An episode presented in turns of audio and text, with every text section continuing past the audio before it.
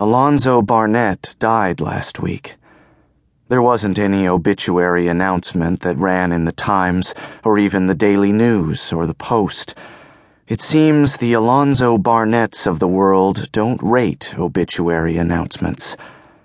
In fact, Jaywalker might never have found out had he not gotten a phone call from a mutual acquaintance named Kenny Smith. Smith had originally met Barnett through Jaywalker and had somehow gotten word on the street of Barnett's death. Not that the death was a particularly tragic one, as deaths go. Barnett was 76, after all, and even though he'd spent a good portion of those years in state prison, 76 is still a pretty fair number by any yardstick. There was no funeral or memorial service held for Alonzo Barnett Still, Jaywalker and Smith did get together to pay a brief condolence call, though for Jaywalker it felt like something much more than that. Because over the 25 years since their first meeting, he'd come to regard Barnett not just as a former client and a good friend, but as a defendant sent his way by something very close to Providence.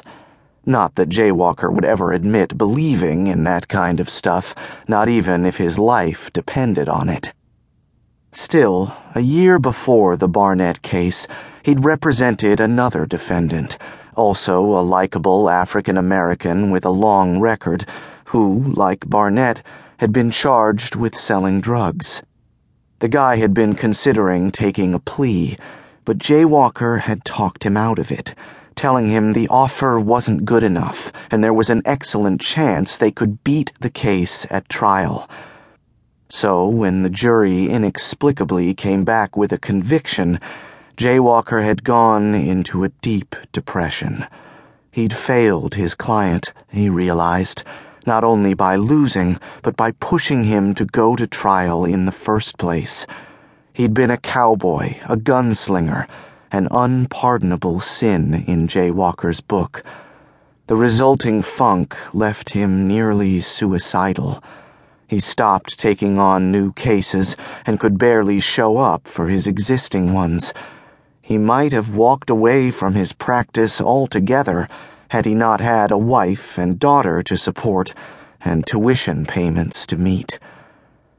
So when Barnett's case came along, it meant more than just another client, more than just another payday.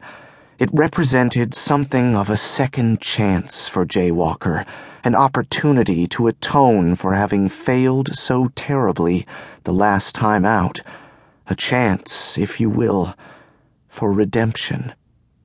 That had been then, but there was more to it.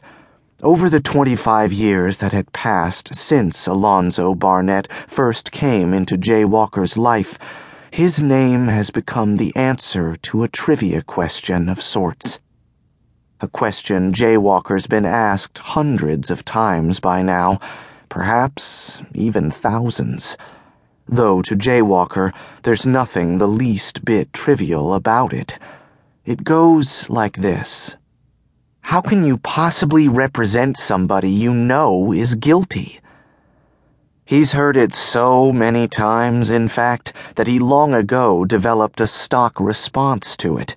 A little civics lecture he trots out and delivers on cue, punctuated with time worn phrases like passionate belief in the process, foundation of the adversarial system of justice, and love of the underdog.